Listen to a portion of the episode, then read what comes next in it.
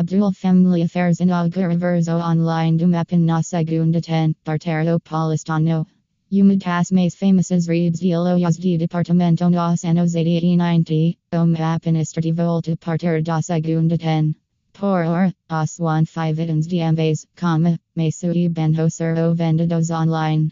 O investimento inicial de quinze milhões de reais, a marca pretende expandir para quinhentos itens e ainda teremos duas lojas físicas at o ano que vem, explica Abdul Fares, um dos mentores do projeto ao lado do primo, Nader Fares. Um dos pontos no centro, e outro, na marginal Pinheiros, uma álbum regio entre as pontes subiu o mato e Morumbi.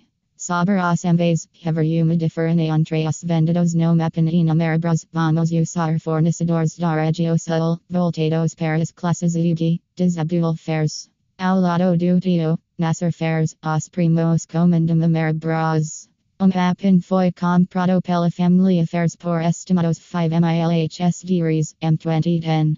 A marca ficou em mil novecentos e noventa e nove, sob a gestão de Ricardo Mansur, acusado por falhas administrativas e cruel. Demoramos para lançar porque queremos preparar uma plataforma online, diz Abdul.